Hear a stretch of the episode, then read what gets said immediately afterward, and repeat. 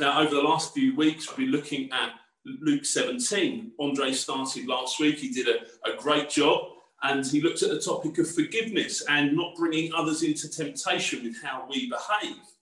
Um, this should be an example to uh, in our behaviour to new believers and also how we handle forgiveness. That forgiveness is not forgetting, but we must forgive and free ourselves from the past by forgiving those who may have hurt us, not waiting till uh, we feel like forgiving, as Andre said, because that may never come. We need to experience the power of forgiveness and then forgive as much as we have been forgiven. It's good to remind ourselves where we are in, in Luke as well. Uh, Jesus is journeying towards Jerusalem. We're still in that journey section. Uh, we've been in chapter 16 where Jesus is uh, speaking to the Pharisee who were traveling with him. And the context of chapter 16 before 17 is two parables where Jesus is speaking to the Pharisees. Mm. Um, both the parables in that chapter were concerning money, materialism, and a kind of search for status. Mm. And Luke sums up in chapter 16, verse 14, those parables. It says, The Pharisees, who were lovers of money, heard these things and they ridiculed him. And then Jesus told this quite shocking parable of the rich man and Lazarus that Jesus really uh, looked at and went through really well uh, where the two men were separated on earth and in eternity by wealth and condition, um, and separated by earthly choice and response to the good news of the kingdom. And we connect these chapters, 16 and 17. We don't separate them because they have a different number. It's not like turning a page and starting a new chapter. Those numbers are there for our convenience. They, the writer Luke didn't put them there when it was originally written. Uh, Jesus' ministry often followed a pattern of public and then private. He was teaching the, the Pharisees in public and then in private to the disciples. He would often tell a parable in public and then explain it in private to the disciples.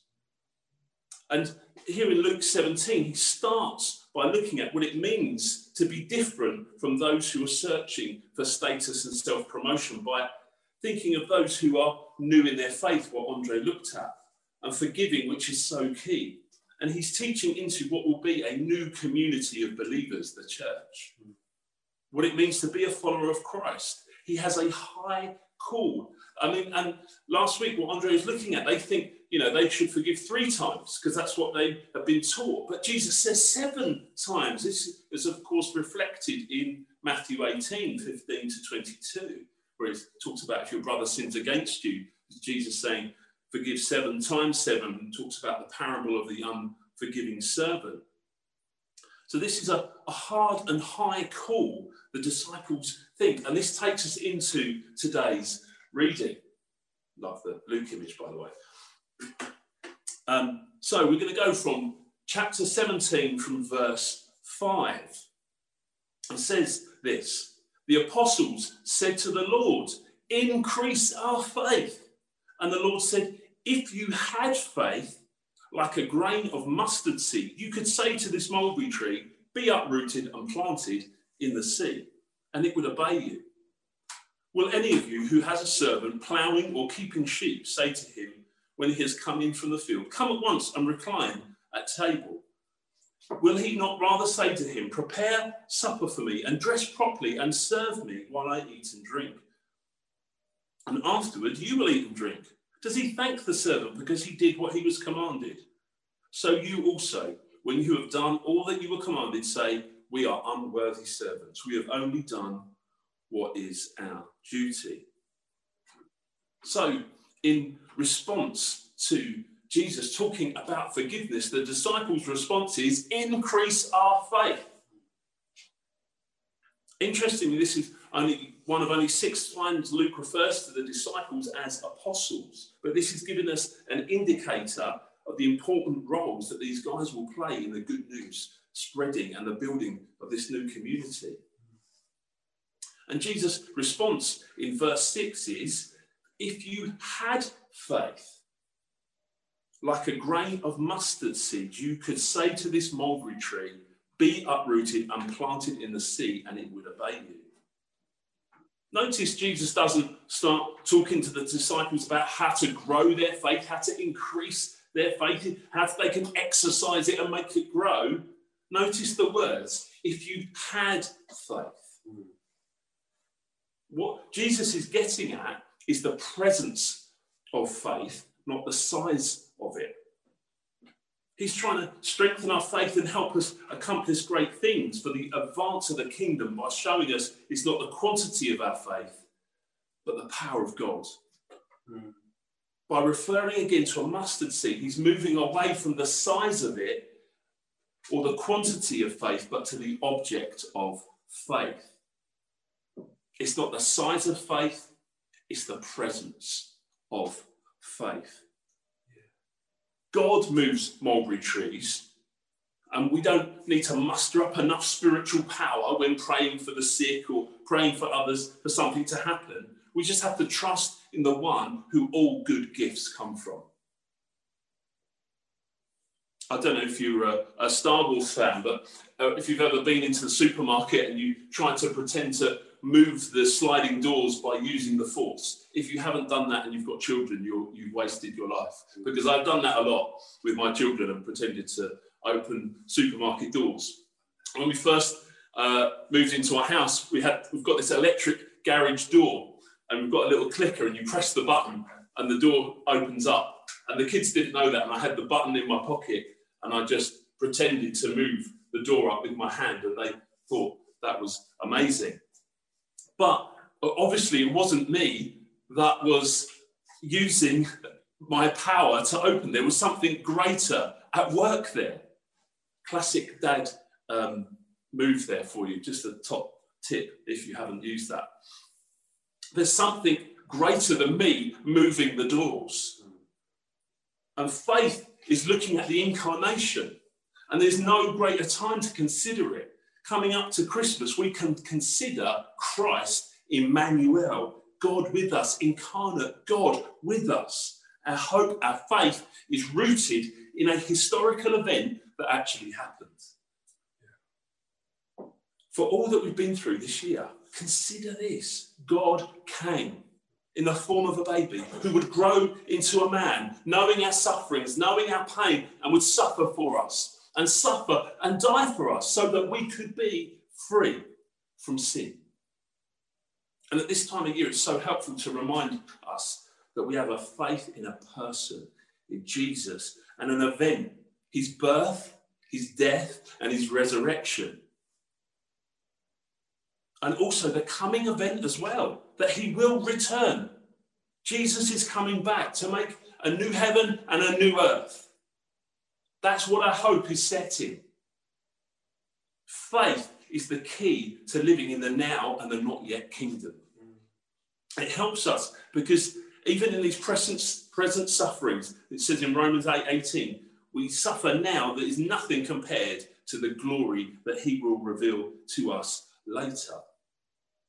And when Jesus says we only need faith the size of a seed, we just need to grasp who we have faith in. We need to focus on who we are getting, not what we are getting.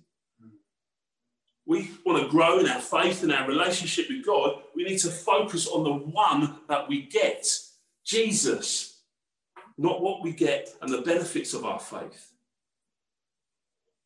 When he talks about moving a mulberry tree or moving mountains, as he has done in previous verses, we can we can often feel inadequate with the things that God may call us to do. I've felt inadequate most of the time in my Christian life, but I know that I have Christ in me and I can do all things through Christ who strengthens me. What through what he calls me to do. And we mustn't get caught up thinking we can actually move trees or, or mountains like some sort of magician. That's not what this verse is about. The mountains he is requiring us to move is unbelief in the lost, to move mulberry trees of sickness, to see his kingdom built here by preaching of the gospel. Faith in him enables us to do what he requires of us. Faith, if we direct our thoughts and our attention correctly will guide us through even the toughest of times. And when we act in faith, we choose to trust in difficulty, not slide back into old patterns of thoughts and, uh, uh, patterns of behavior. That is when we grow, when we choose to trust in those difficult times. There's never been a time in our lifetime like what we're living in now. If you know God, if you have a relationship with Jesus, you need to activate your faith because He is the one, as it says in Ephesians, who is able to do immeasurably more, immeasurably more than we, we all ask or imagine according to His power that is at work within us. Consider that for a moment. Just read that verse for a moment. He's able to do immeasurably more than we all ask or imagine, according to his power, not yours. Consider it. And then we get this amazing gift and an ability to serve God and join in with Him in His world mission to serve. God is a great honour. And we don't deserve it. And we need to come with humility. And Jesus addresses what it is to serve in the kingdom in the second half of these verses in today's reading, where he talks about the servants ploughing and keeping sheep. And this seems a strange and not often preached on passage. That's why it's so good to go through a book of the Bible. Jesus isn't encouraging us to be rude in this, which it might seem like on the initial reading. One of the things that struck me is the way it's written here recline at table. It's like he's from Yorkshire or something, recline at table. But he, this is a joy and a privilege that we get to serve Jesus and his bride, the church. So often, human pride can get in the way when serving or looking for what our calling is, as if it's some sort of individual career ladder. Mm. But whatever we do, wherever we're called to serve, it is for the greater good for the body of Christ. And the problem is, today's Western society has been drawn into this kind of individualistic way of thinking. And this passage shows that even after working hard for God, solving all the pastoral problems, serving the poor, reaching the unsaved neighbours and friends, he still owes us nothing. It is by his grace that we are saved and we get to be his servants. And he, instead, at that moment when we meet him, we still get to relate to him as debtors to his grace, just as we do before. And this is so helpful in our in relation to our faith growth too, because it means that He is able to freely bless us as much before we get our act together, as much as He is after we get our act together, if that ever happens. Because we are unworthy slaves to the King, whether we have worked all day for Him or not. Hmm. Serving Him is a right response to His grace and mercy because we have only done what was our duty. So even when our faith is on the floor, I don't know where your faith is today. If you're watching this live, if you're watching this later on, I don't know where your faith is. You don't know where to look. This is a great reminder to trust Him when we feel like our act is not together. We are unworthy, but we're called into service. I find often, most when I don't feel like it or I'm feeling low serving Jesus and his church and looking after others is often what I need the most. The world will tell you you have your own kingdom and it's about your world and your kingdom and nobody else's. But when you come to Christ, you're part of a new plan. A plan for his kingdom. And we need to line up with his will and pray for his kingdom to come here on earth. We're part of a, a bigger plan now and a bigger purpose. That's why God is working out his rescue plan through the, the for the world through the local church. Yeah. That's why I love being part of the New Ground family of churches and Newfrontiers across the globe because we're focused on, as a family of churches, planting churches across the globe to reach the lost. Mm. And amazingly, we get pulled into that. We are part of a global mission. He doesn't need us, but he wants to use us. And we get to serve this amazing king. And we need to get caught up in what God is doing. We need to get caught up in the upward call of God in Jesus Christ. And we as Christians can spend time thinking and praying and pondering what God is calling us to. Well, we need to start by serving in some way in the local church. For me, I, I didn't know what it was. I didn't know years ago my call was to lead the church through this season. I just thought I would try something. I remember probably 13 or 14 years ago, I just started serving. I helped in a kids' club that we used to run on a Friday night for the kids from the local estate. And I gave it a go. I don't know if I was any good at it. And then someone asked me to lead a house group, and I gave it a go. I just had a go. And then I tried Alpha.